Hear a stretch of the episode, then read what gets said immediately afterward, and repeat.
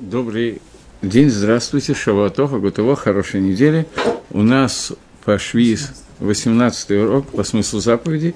И мы, наверное, сегодня закончим разбирать тему урожая седьмого года, Гдушат швиз, и перейдем уже к чему-нибудь другому. Нам осталось разобрать фактически две темы, если я правильно понимаю, швизные. Это тема первая, это... Эриф швейс, шенихнас, швейс, мецвей, швейс, швейс, который выходит на восьмой год, то есть на русском языке. Э, год до швейса, в который существует определенный экзерот драбона, сейчас уже не очень актуально, поскольку это давно прошло, но тем не менее, существует понятие, которое называется тасефет швейс.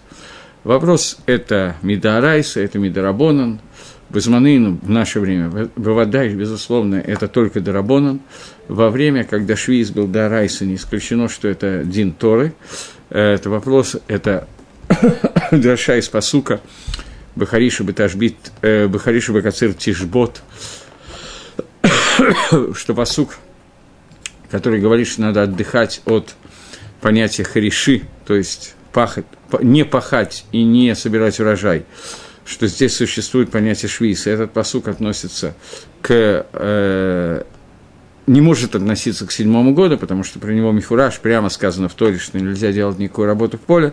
Поэтому есть поским, э, не поским, а мараим, танаим даже, которые говорят, что это относится к седьмому или к восьмому году, что нельзя си, э, пахать в седьмой год то, что будет увеличивать, улучшать рост вещ, э, продуктов на седьмой год, в шестой год нельзя пахать, и нельзя собирать восьмой год то, что выросло в седьмой год. Отсюда учится, существует два тасефета швиз, два, две добавки к седьмому году. Это эрев швиз и это муцей швиз. До швиза и после швиза существует два, как бы две, два понятия, две добавки, которые есть. Мы сейчас оставим в покое добавку, которая существует в шестой год, поскольку это уже прошло, и, несмотря на то, что еще до этого довольно далеко, немножечко, несколько слов о восьмом годе. Восьмой год, продукты, которые выросли в седьмой год, понятно, что они имеют дин гдушат швиз, что они запрещены как урожаи седьмого года, и у них есть вся гдушат швиз, то что значит запрещены? Они могут быть запрещены, могут быть разрешены, но у них есть святость урожая седьмого года.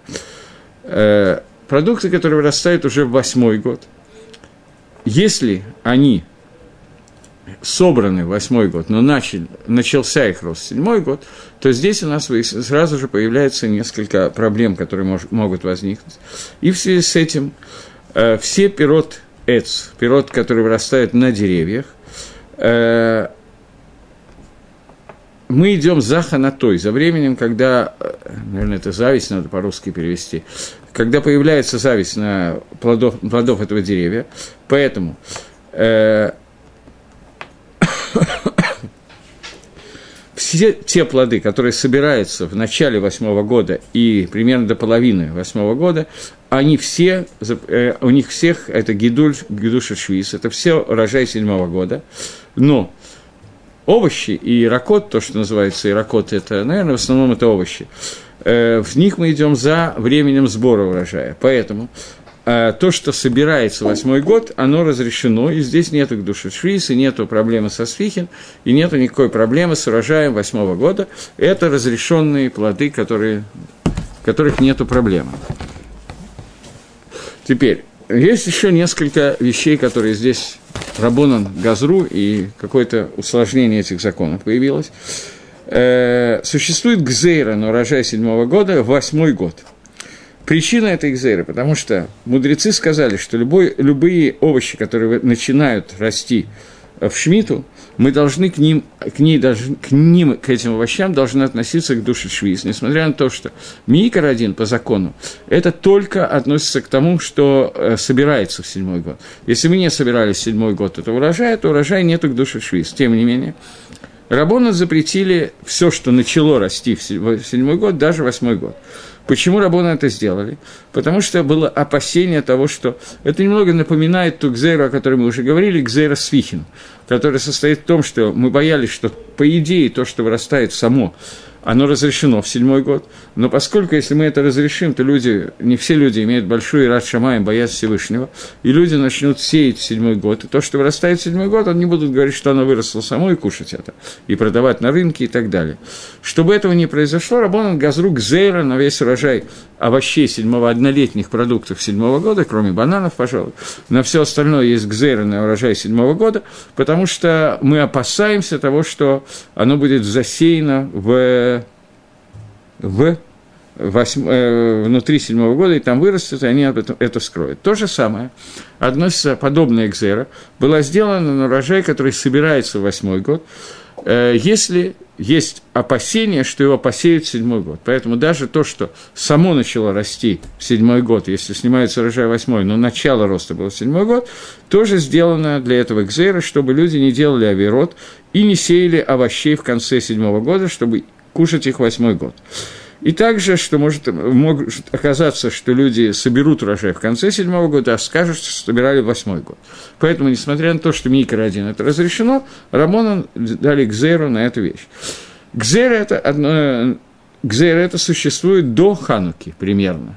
Немножко по-разному, но общая тенденция, что это гзейра, запрет на эти продукты, она существует до Хануки следующего года на все овощи.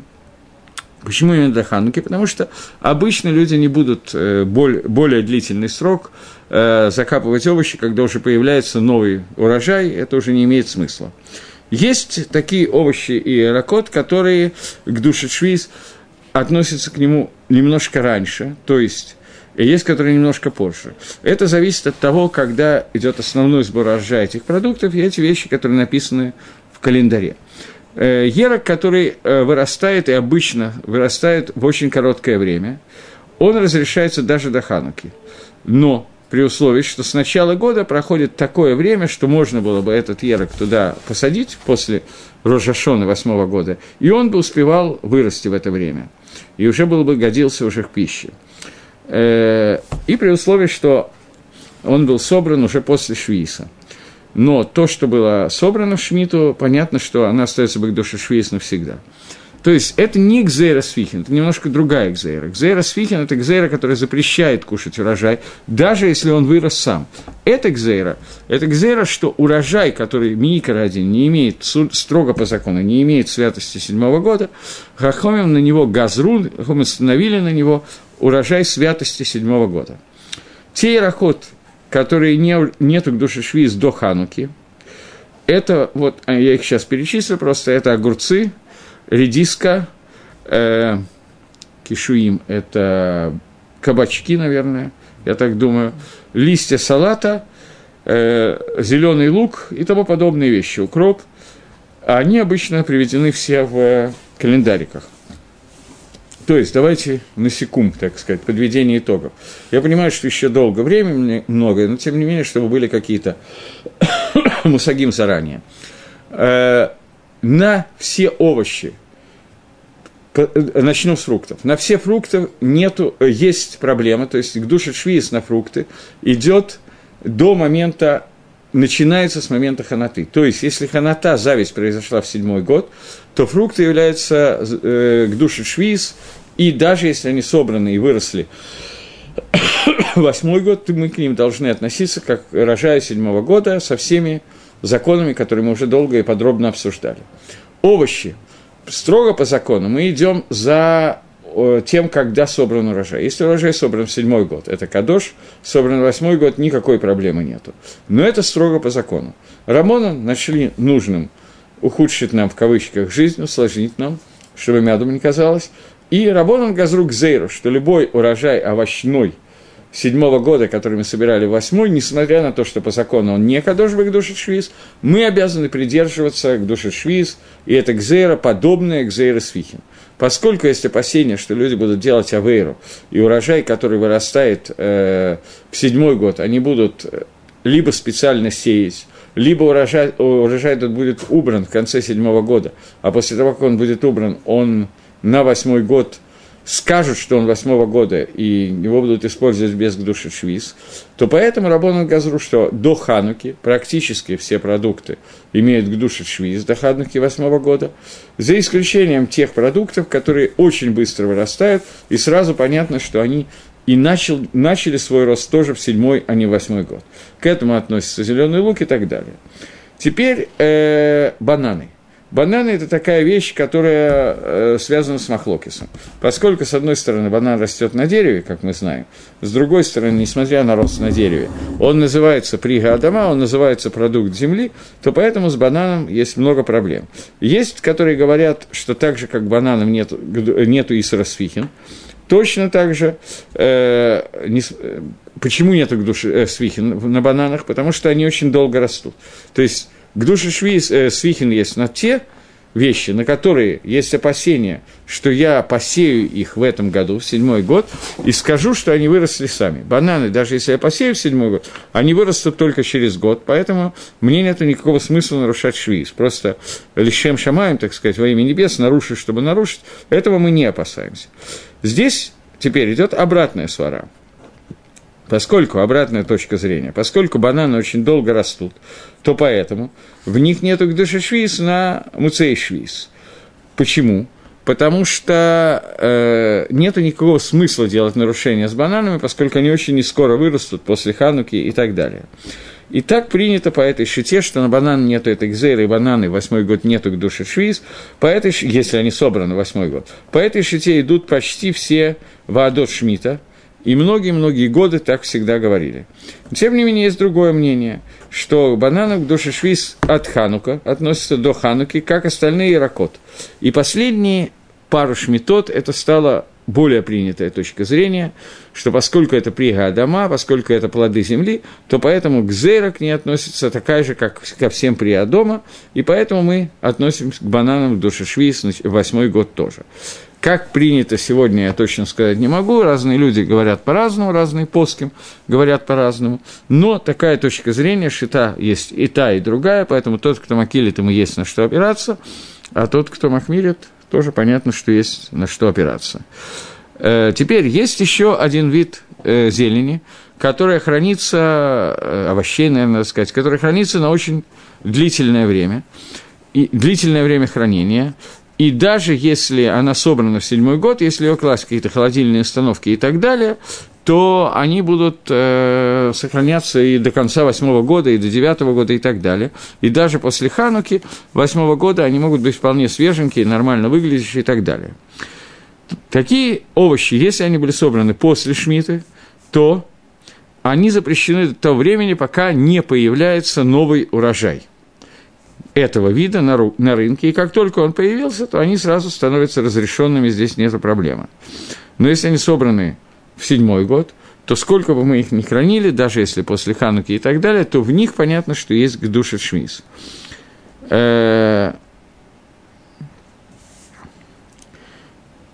После всех этих деталей, которые я сказал, галоха лемайса, так сказать, уже мама шлемайса, получается, что большая часть род и ракот, которые существуют э, на рынке в э, восьмой год, до Хануки мы должны опасаться к душе швейс этих пирот, до первого дня Хануки, и после первого дня Хануки э, они разрешены уже в пищу без проблем со швейсом, то есть не надо шкурки там класть и так далее.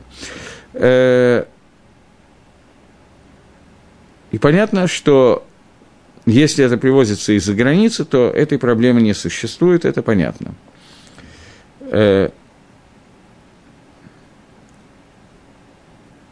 Если мы точно знаем, что какие-то пироты и ракот были собраны в седьмой год, то они будут находиться в гзере седьмого года, в этом висуре седьмого года, в запрете седьмого года навсегда. Если это еврейские пирот, то у них будет исур свихин. Если это не еврейский пирот, то свихин у них не будет, а дальше будут они к душим, как душит швейц или нет. Это обычный махлокис, обычный спор между мнениями Бейт Йосефа и Мабита, Хазаныша и Бадаца. Это мы уже несколько раз обсуждали. Теперь.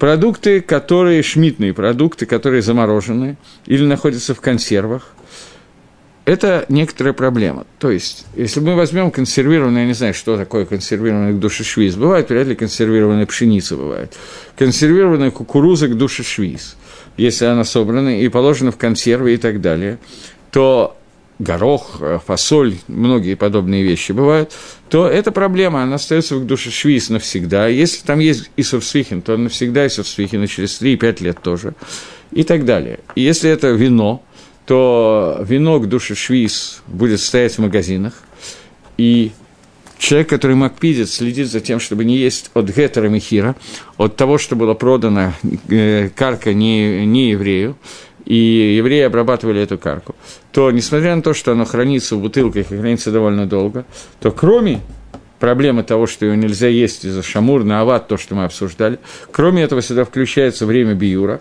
что не было сделано биюра, она находилась во владении еврея, и не был сделан биюр, и, соответственно, теперь уже биюр не поможет.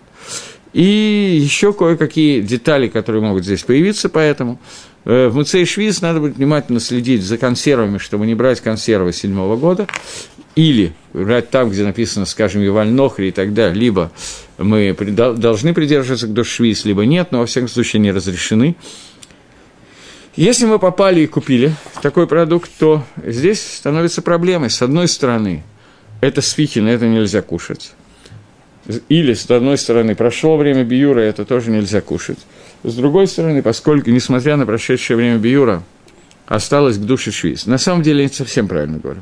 Если не прошло время биюра, то тогда есть проблема. Кушать я это не могу, а с одной стороны, а с другой стороны, я не могу просто так выкинуть, потому что это гдушишвиз, мне надо оставить и подождать, пока оно испортится. Если эта консерва, ее не открыта, то она не испортится никогда. То есть, наверное, когда-то испортится, но археологи об этом узнают очень нескоро. Поэтому это проблема. Надо ее открыть, поставить на солнце и подождать, чтобы она испортилась, и только после этого можно выкинуть так, как мы обсуждали.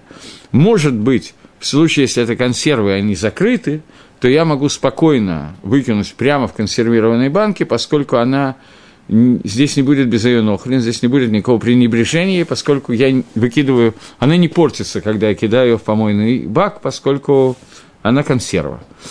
Тогда это можно будет сделать. Если же прошло время биюра, то, если вы помните, мы говорили, что продукт, который был во владении еврея во время биюра, и он не биер, этот продукт, в биюре есть две свары, либо надо ливаэр мин гаалам, уничтожить его из мира, либо надо ливаэр мин габайт, уничтожить из дома.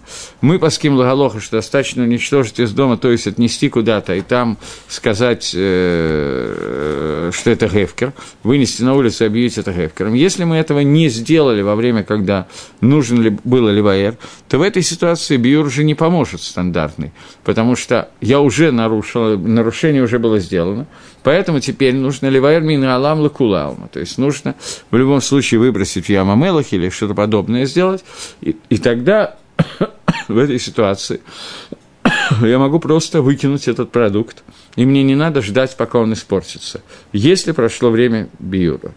Окей.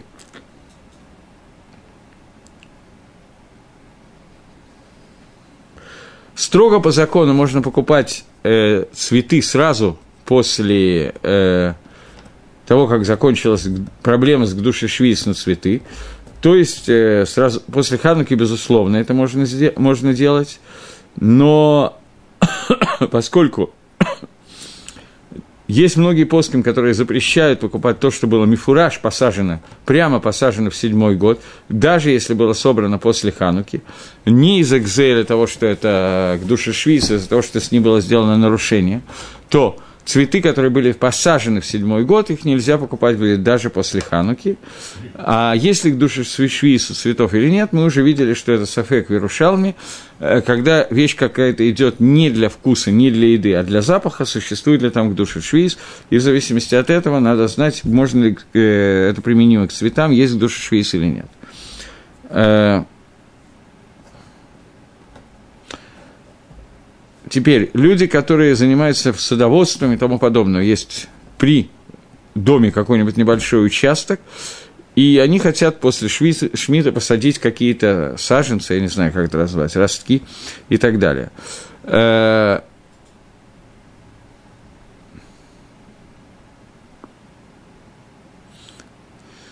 Нет, это я не буду сейчас, наверное, говорить, мне тяжело, я не очень понимаю, о чем идет речь так, то, до конца, поэтому цветы, которые посажены в седьмой год, есть те, которые разрешают э, после Хануки спокойно брать и не обращать на это внимания, э, есть те, которые запрещают, э, лучше лахахмир, лакатхила, но те, кто берут цветы, которые посажены были в седьмой год, после седьмого года, то есть на что им опираться. Окей. Теперь у нас осталось... Наверное, в общем, все буквально. Есть некоторая проблема, которая будет, я уже ее касался, но просто поскольку мы только сейчас дошли до этой темы, Шмита после окончания года Шмита, восьмой год, есть некоторые проблемы с арбаминем, с четырьмя видами, то есть суккот, покупка итрога, лулава, адаса и аравы. Арава и, Тру, и лулав нету никакой проблемы, в общем, мы наголоха паским, что нету к душе швейс. С лулавом есть большой спор, есть в лулаве к душе швейс или нет, потому что лулав идет не для еды, но э, Гемора говорит, что у лулава есть к душе швейс, потому что э, он, идет, он служит для того, чтобы подметать им пол в качестве веника. Когда эта пальмовая ветка распушивается, так то ей можно работать как веником. И поскольку во время, когда я убираю ей как веником, то ганаато убил роба им кейхат, то я порчу лулав, и, он, и получаю от него ганао одновременно, то это подобно ахилле, подобно еде, поэтому это можно сделать. Так пишет Гемора, но в современной, на самом деле на эту тему в Геморе есть целый дьюн, целый спор на эту тему, но... В современной жизни бывадай, убывадай, безусловно, на сто процентов, что мы не пользуемся лулавом в качестве веника. У нас существуют достаточно хорошие синтетические веники, пылесосы, многие другие средства для уборки дома. И лулав, я думаю, что наименее удобное для этой вещи. Поэтому сегодня лулав бепаштус, бепаштус, по всем мнениям, не будет кадош бек душе швиис. Арава, понятно, что тоже у нее нет никакого использования, которое может ее сделать кадош бек-душе швиз. Итрог, безусловно, он служит для еды и для запаха. По всем мнениям есть к-душе швиз. Гадас – это спор, это вопрос Ирушалми, есть ли в Гадасе к-душе швиз или нет, потому что она служит частично для запаха. Поэтому в этом году, в следующем году, вернее, будет целый, но другой немножечко сидур, как устроены будет покупка арбаминим, я сейчас не буду в это входить, но будут существовать мест, места, где продают арбаминим, потому что за итрог нельзя, есть несколько вопросов. Первое, нельзя торговать итрогом, но это вопрос не ко мне, а к хозяину поля. И второе, покупая итрог, беря сдачу, я покуп, беру деньги к душе швейцу, я не могу заплатить деньги за итрог, если продается амгарец, то деньги швейца нельзя передавать амгарцу и так далее. Много-много вопросов, которые возникают, поэтому стандартный метод покупки итрога в этот год, который говорит Гемора, это называется гакафа или гавлаа. Лучше гавлаа, скажем.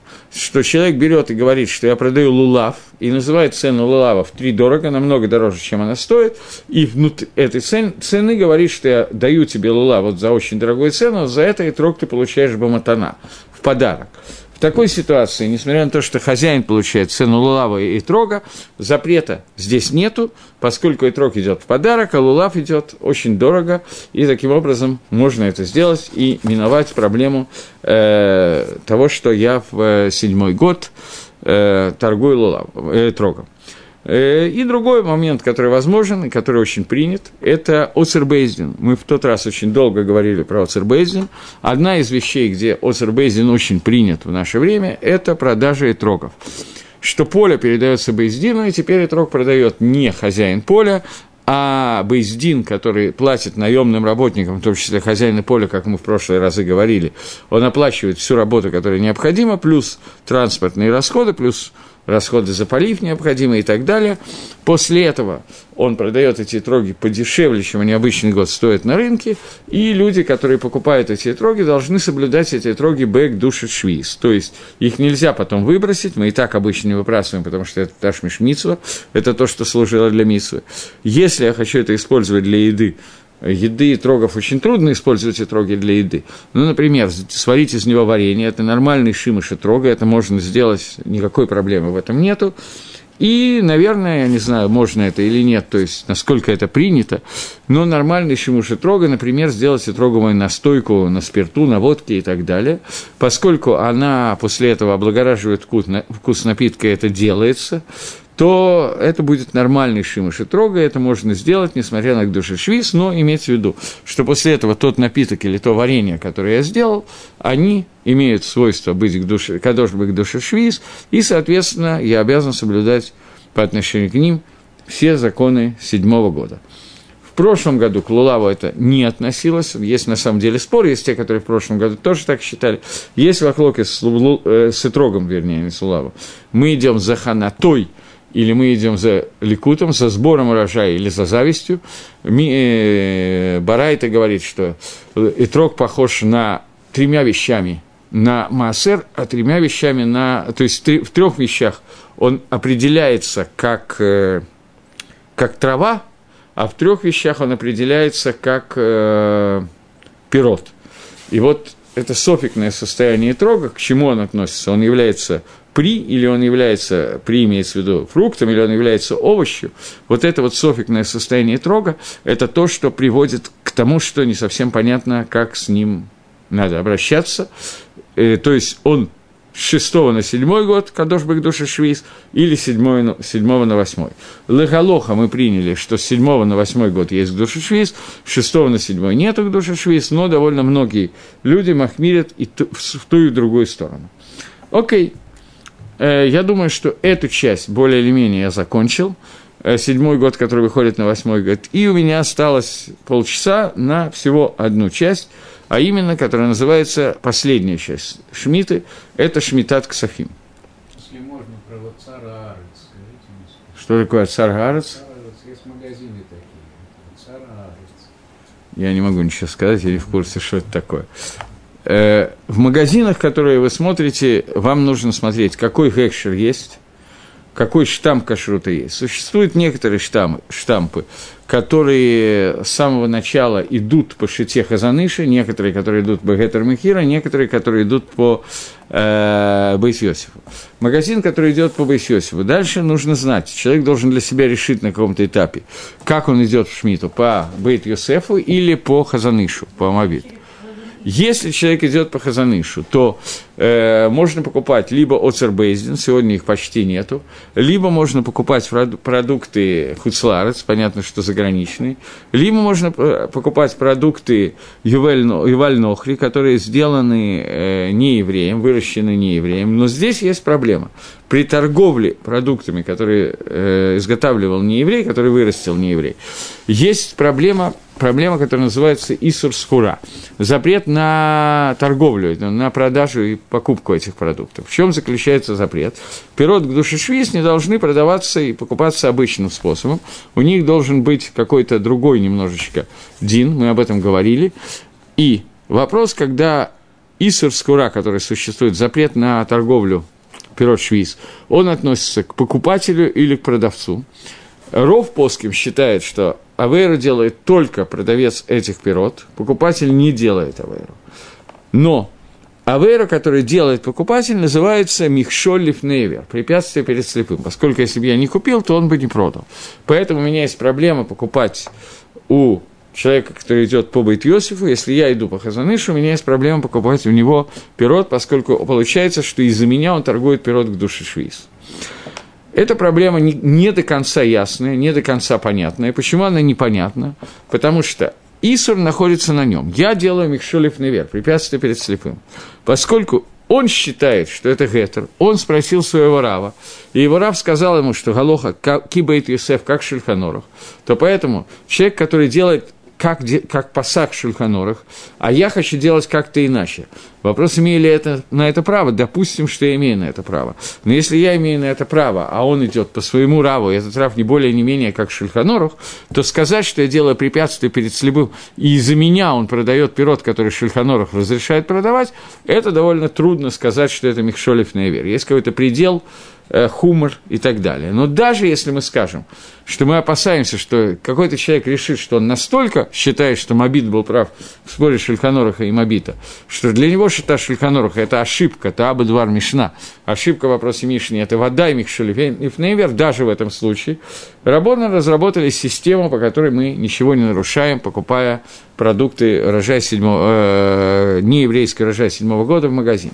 Шита очень простая. Мы оформляем шлихут, и хозяин магазина становится моим посланником, чтобы привести урожай седьмого года, и он назначает другого посланника, это оптовую фирму, и та назначает третьего посланника, это тех, кто набирает урожай и так далее, и в результате я получаю через нескольких посланников свою еду, за которую я должен заплатить энное количество денег. Таким образом, здесь, подписав в магазине «Штар Шлихута», я думаю, что это то, что вы говорите про магазин, я просто не знаю названий. Подписав такой штар, что они работают как мои шалихи, я могу покупать нееврейский урожай без всякой проблемы. Еврейский урожай – это зависит от сфихин, от гдушишвис и от остальных вещей. В общем, покупать практически нигде нельзя, кроме тех магазинов, которые с очень хорошей жкохой, которые следят за гдушишвис, которые либо будут продавать оцер бейздин, либо что-то подобное, тогда нету никаких проблем. А? Может быть, если это оцер бейздин, то мы уже обсудили, как это можно делать. Обычно в этом случае делается халука, приблизительное, неточное взвешивание и так далее, но мы говорили о том, что если из-за этого есть какой-то ущерб бейздину, и он не может нанять хороших работников и так далее, то это остается на усмотрение бейздина, и бейздин имеет полное право нанять работников, которые будут э, нормально торговать пирот швиз, поскольку это через бейздин, то здесь нету авейра. Окей. Есть следующий закон. Говорит Тора, что когда приблизится... Секундочку. Говорит Тора так. «Ешамер лаха пенеге давар, давар им левавеха были аль-амор». Остерегайся, пожалуйста, чтобы не стало так, что будет у тебя в сердце такие слова, которые ты скажешь. «Карваш над шеваш над шмита». Приближается седьмой год, год шмиты. «Вера и нейха баахиха». И ты увидишь своего... Твои глаза увидят твоего брата, бедняка. То есть у нас есть заповедь, которая говорит, что человек, еврей, должен одалживать другому еврею деньги для любых целей, которые нужны. Естественно, кошерных целей нельзя одолжить деньги на что-то такое супер непотребное, об этом я не говорю. Но стандартная ситуация, когда Рувен нуждается в деньгах, то Шимон, если у него есть лишние деньги, он сейчас не хочет их вложить в какой-то гешефт, то он имеет, не только имеет право, а обязан одолжить деньги своему Ахиха, своему брату. И это митсва, которая относится к митсве Гмилут Хасидим. И в этой митсве есть одна вещь, которая немножко мешает выполнению этой митсвы. Во-первых, первое, что немножко мешает, что надо учесть, что тот, кто берет в долг деньги, он должен их когда-то отдать. Желательно в срок, который он написал в штаре, или они договорились, что я отдам через неделю, через месяц, год. Имеет смысл отдавать долги, иначе это немножко называется кража. Есть такой вопрос... Должен ли джентльмен, если он взял дол, э, взаймы? Обычно должен. Но э, есть исключение из правил. А именно, когда приходит седьмой год, год Шмиты, то в этот год, кроме того, что есть заповедь, запрещающая работать на земле, есть позитивная заповедь «Шмитат гаарец», «Арец» должна лишбот, то есть она должна отдыхать от всей работы. Кроме этого, есть еще одна заповедь Шмита. Лишбот должен не только, но, не только земля, но и человек, он должен простить долг, который э, ему должны. То есть, если он дал в долг какую-то сумму денег, то э, Рош Хашана следующего года, на, по окончанию Шмиты, в последнюю минуту э, этого года, года Шмиты, человек... Либо он, либо сама Шмита прощает все долги, которые ему должны. И с этой секунды все, что человеку были, дол- были должны, все суммы, которые ему были должны, они ему прощены, и он не имеет права пойти в бейс-дин и потребовать, чтобы ему вернули деньги. Поскольку в Тишмот написано, что Шмита прощает долг. Шмот, как там в пасуке, одну секундочку, «Микет шевашаним таасе шмита», в конце седьми лет сделай шмиту, «зе двара шмита», и вот вещь швиты, «шмот коль бааль», э, Маашеедо, Ашер Ише, Яше Бараеву. Человек должен просить все Маашеедо, все, весь долг его руки, которые должны были ему его, должен ему его э, ближний. Лоя Гуш Этраех, он не должен потребовать денег со своего ближнего, Вэт Ахив, Кикара Шмида Лашем, потому что прошла Шмида Лашема. Из этого посока учится, что седьмой год является годом, который либо человек в него должен просить, либо сам год делает так, что все долги прощаются, и с этой минуты человек не обязан платить то, что он был должен. Дальше Тора говорит, что остерегайся, что придет, что произойдет такая вещь в твоем сердце, что ты скажешь, вот приближается год Шмита, год седьмого рожая, и увидят твои глаза бедняка, и ты не дашь ему денег. И он будет молиться о тебе Всевышнему за то, что ты такой жестокий, и будет у тебя авера. Тем не менее, ты должен дать ему деньги в долг, и не будь, пусть не будет плохим в твоих глазах то, что ты ему даешь. То есть ты даешь деньги в долг, зная, что этот долг, в общем, подарок становится через какое-то время. Тем не менее, ты не имеешь права не дать деньги в долг из-за того, что при, приближается Шнат Шмита. Э, поскольку Раббанан увидели в какой-то момент времени, что это вещь, которая практически невозможна. Люди, мы нуждаемся, нуж, какие-то есть ткаевод перед семьей и так далее. Люди перестали одалживаться деньги перед Шмитой, и, соответственно, в Юним бедняки, которые очень серьезно получали помощь из того, что им давали в долг эти деньги, они оказались в очень тяжелом положении. И поэтому был установлен, была установлена такая вещь, которая называется э, прусбуль. Прусбуль – это, говорит Гемора, это хуцпада даяним. Это такая наглость даяним, которые взяли и отменили дин Торы. Вопрос, могут ли хахомим технически изменить закон Торы или нет, это мы сейчас разберем немножко на этом примере. Но что такое прусбуль? Пишется штар, по которому, допустим, я должен деньги, вернее, не я, мне должны деньги, я пишу прусбуль, мне должны деньги, я знаю, что эти деньги могут не вернуть. Поэтому, чтобы этого не произошло, я беру и пишу прусбуль, то есть документ, по которому все, кто мне должны деньги, они теперь должны не мне, а с них взыскивать этот долг будет Бейс-Дин, а я потом получу от Бейс-Дина те деньги, которые мне положены. И в этой ситуации я передаю свои долги Бейс-Дину, а Бейс-Дину, долги, которые переданы Бейс-Дину, Шмис не прощает.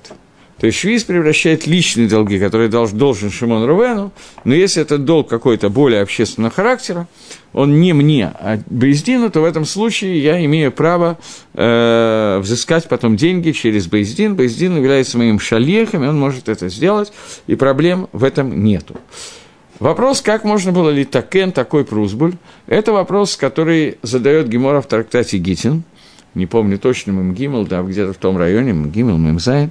Гемора задает вопрос, как можно было установить прусбуль, если Тора хочет, чтобы эта вещь была хефкером, объявляет, что я больше ничего не могу взыскать, то как я могу сделать такану хахамим, чтобы этот хефкер был на несколько минут отменен?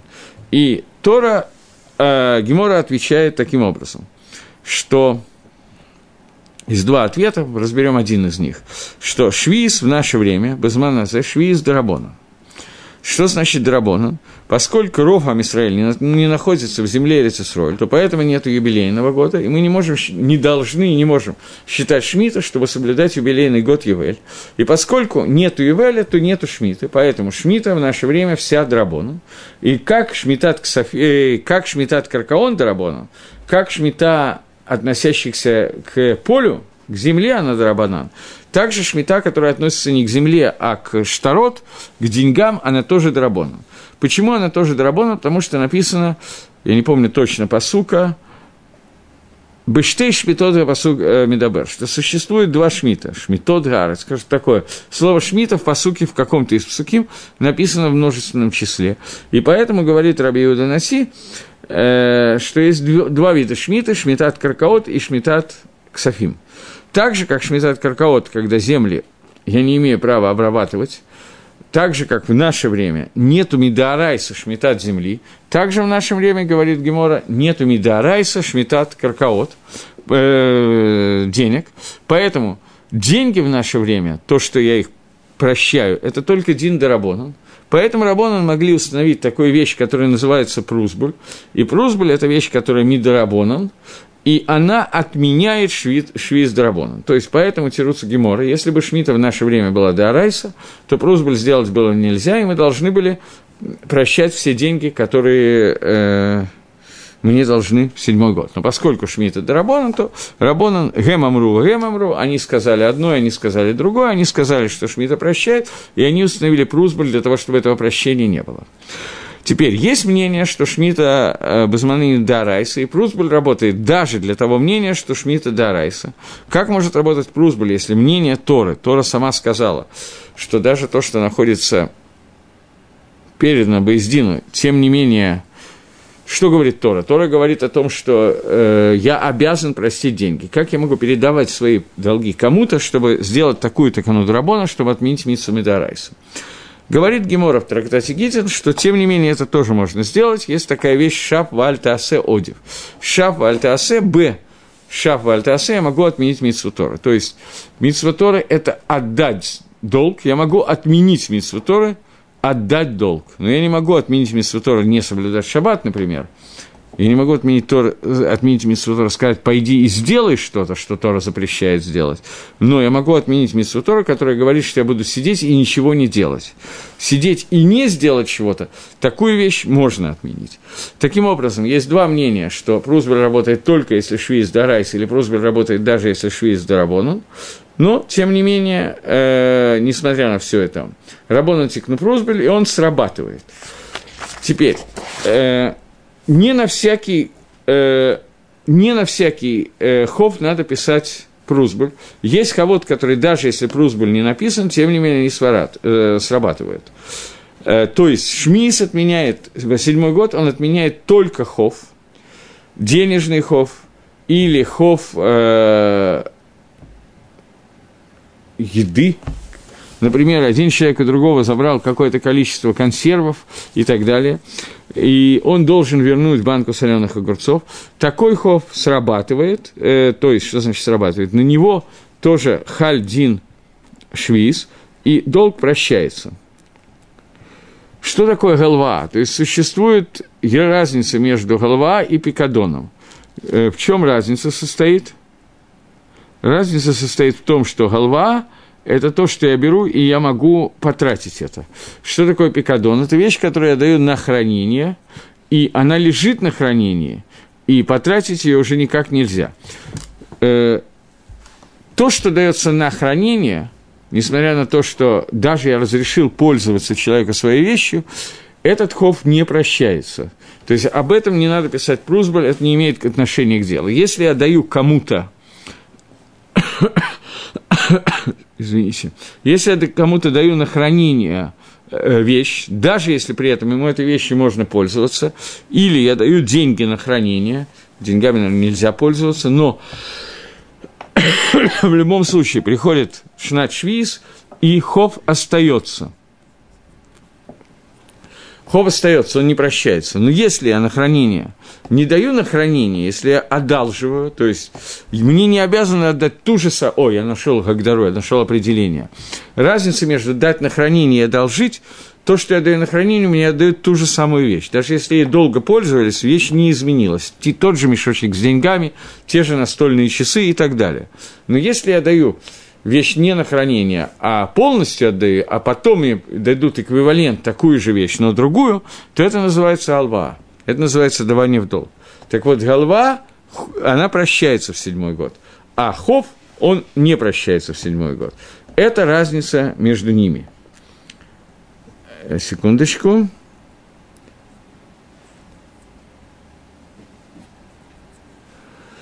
Здесь есть несколько вопросов таких... даже не, не очень общих, частных, но которые раскрывают некоторые вещи. Например, человек идет в магазин и покупает в магазине бэгакафа.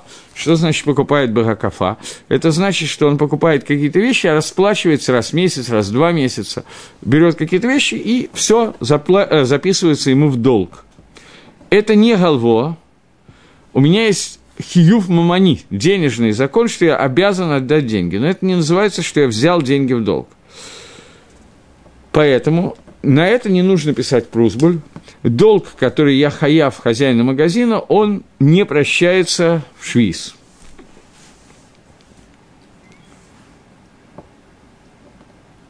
Но если хозяин магазина установил мне, сказал, что да, мы с тобой торговали в течение там, двух месяцев, ты мне должен такую-то, такую-то сумму, ты ее не платишь, теперь это не продажа в долг, а это остается галва, и ты мне должен вернуть в течение недели. В этой ситуации этот долг превращается в долг, и, соответственно, швейц его прощает. Понятно.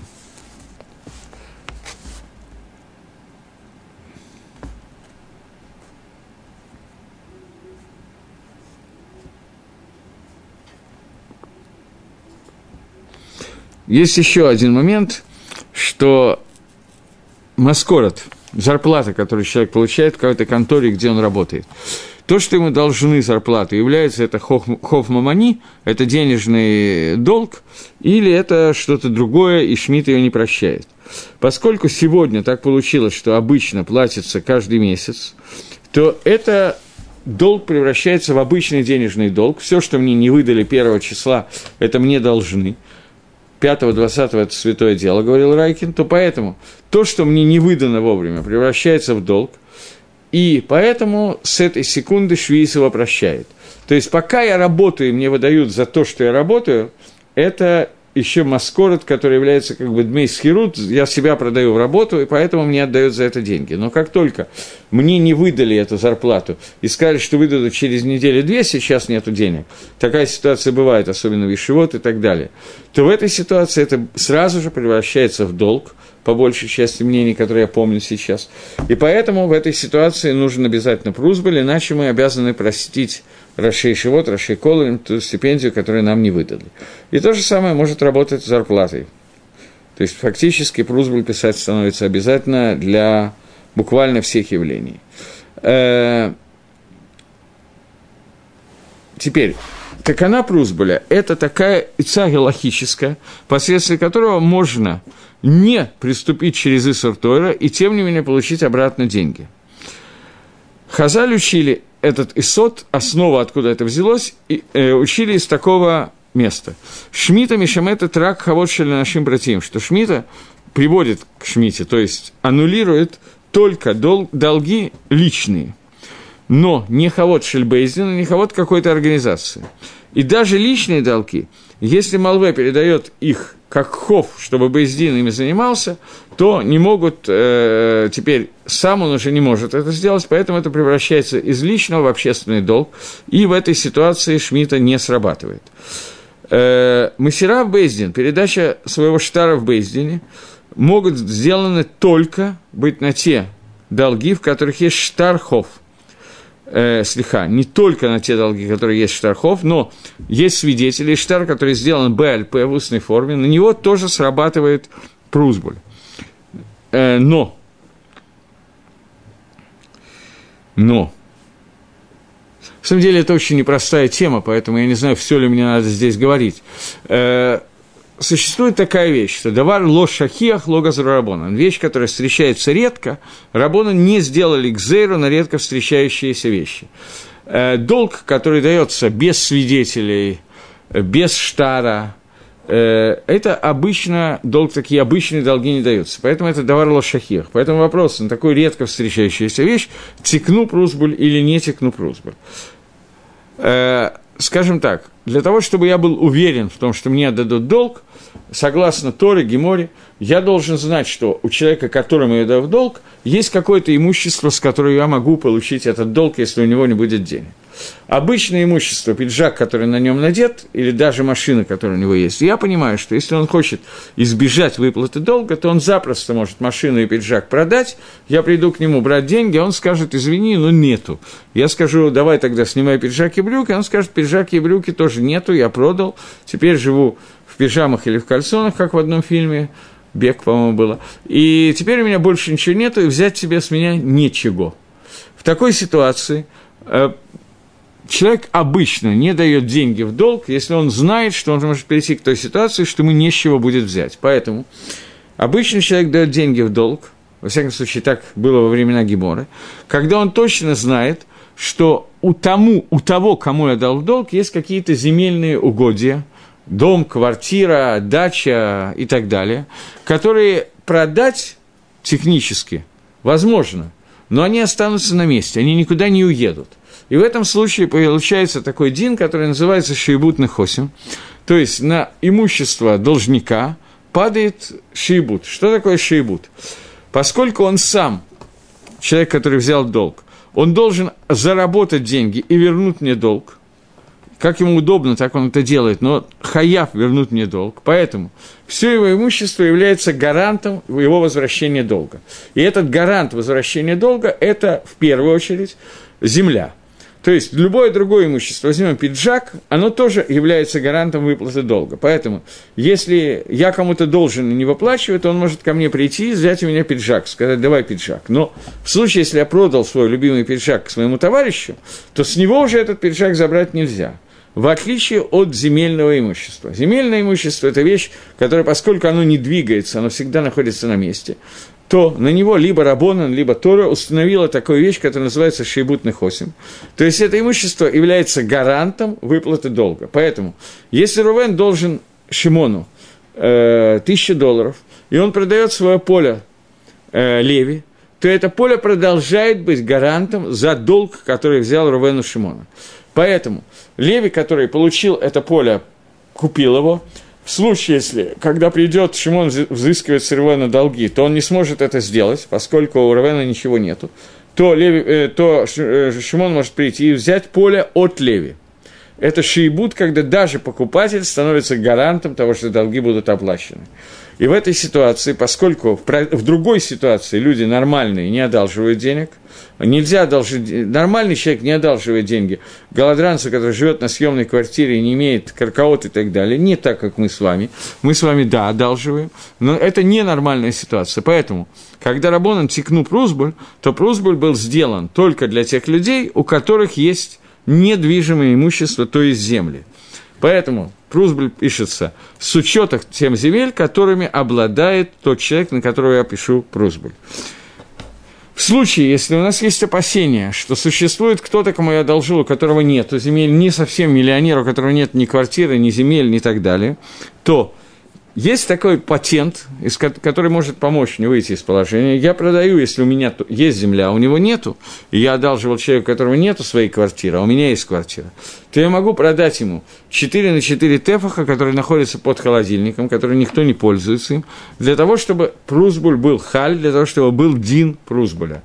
То есть теперь он мне обязан не только э, деньги, но за него, за его деньги отвечает мне головой карка, которая находится под холодильником.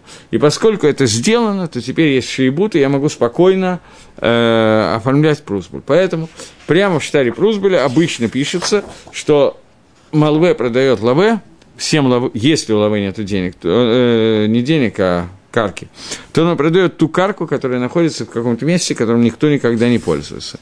Это можно сделать, и такой патент работает и пишется регулярно. Патент понятный? Теперь, следующий момент.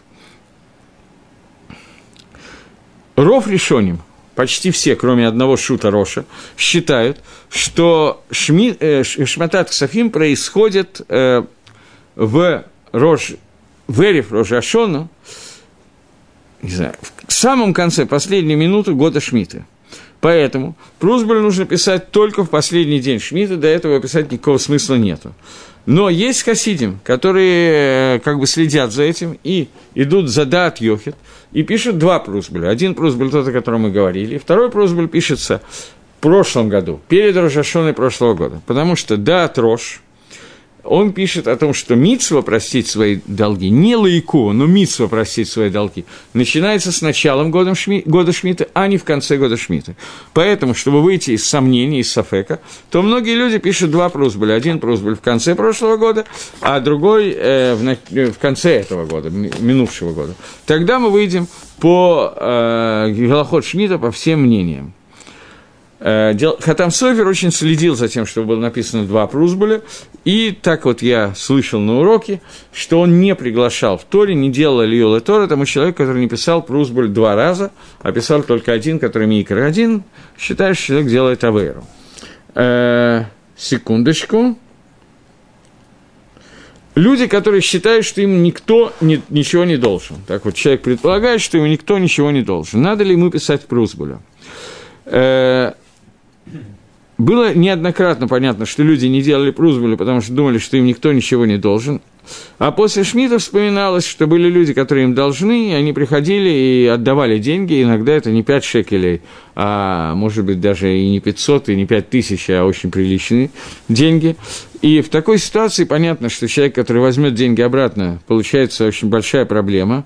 Поэтому общий, общий совет, который дается, чтобы все люди без исключения писали э, Прусбуль, э, поскольку мы не можем запомнить все детали, давал ли я когда-то кому-то деньги, или даже не только деньги, а какие-то вещи, которые дают, принято между соседями. Кто-то пришел и попросил какую-то, не знаю, мясорубку. Прошло несколько месяцев, уже забыли, что эта мясорубка была передана, поскольку она никому никогда не нужна. Но потом в какой-то момент она вспоминается, поскольку это хов такой же, как денежный хов, и швейц его мишамета, то лучше, чтобы Прусбуль написан все время и так далее. Теперь, для того, чтобы писать Прусбуль, лучше, самое правильное, что нужно сделать, нужно быть перед Бейс-Дином и написать Прусбуль прямо в Бейс-Дине, чтобы даяним подписали этот Прусбуль. Но бывают люди, которым тяжело идти в Бейс-Дин. Можно ли делать Прусбуль аль-едей шалехом, посредством шалех? Ров Поским разрешают через шалеха. Ров Поским не, не разрешают делать Прусбуль через шалеха. Человек должен сам быть в Бейс-Дине. Бейс-Дине обязательно должен быть Бейс-Дином Мумхин. Это может быть любые три еврея, соблюдающие шаббат. Обычно Прусбуль делается тогда же, когда делается Хатарат Недорим в Рош ха-Шана, поскольку все равно собирается Бейс-Дин. Через шалеха разрешает это делать только в очень серьезный шадгатхак, только когда никакого другого выхода нету. Окей. Okay. Каспейц Дока, человек, который держит какой-то гмах, э, купа, э, касса э, сдочных денег, и периодически их одалживает и получает обратно, поскольку не только давание денег в долг, но и одалживание денег является митцвой гмилут хасидим. Э, Бупаштус, они... Э, сейчас, секундочку.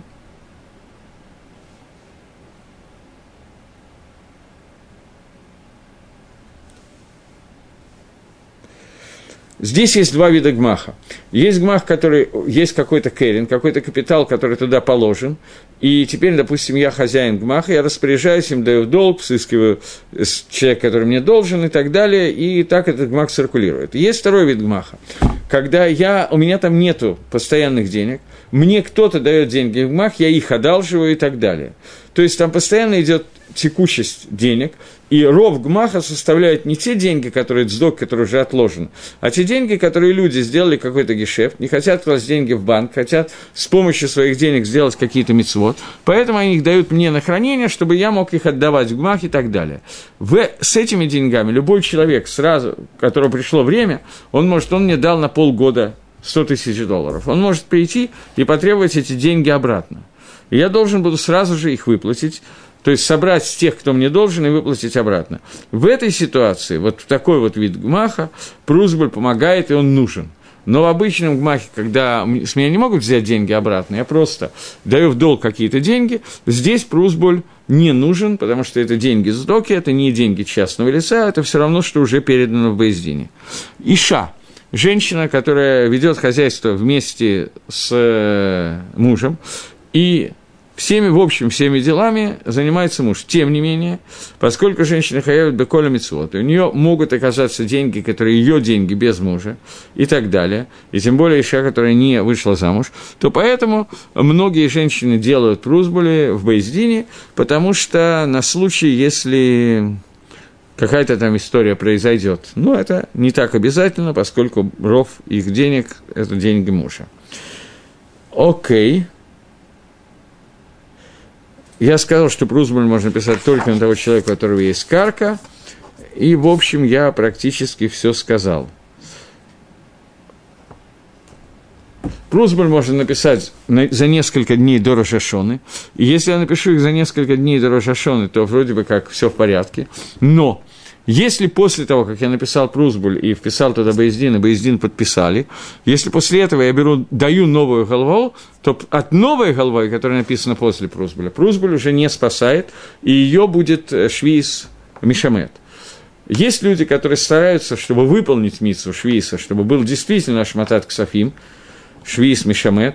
Для этого они в последние минуты Швииса дают кому-то в долг небольшую сумму денег, для того, чтобы эту сумму я простил, и получилось, что я выполнил мицву прощения долгов Швиис. Окей, есть большой махлокис Рамо и Михабара э, относительно того, к какому Бейздину надо писать Прусбуль. Надо ли писать Прусбуль Бейздину любому или только мумхим, только специалисты. Мы идем по Рамо, и мы пишем, вписываем Бейздин мумхим, то есть Бейздин, я не знаю, Рав Вознера, какой-то такой, но при этом Эдим, который Эдим передачи моего долга в Бейздине, не обязаны быть даянием мумхим. В Шульхан Арухе можно любой Бейздин вписать, все Бейздины хороши, выбирай на вкус. Э-э-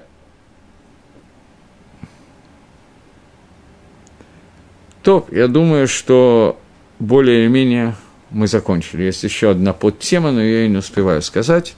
Так что шавуа тов, агут и вох, хорошей недели, и в следующий раз мы начнем что-то новое, Швиис, на этом мы закончили.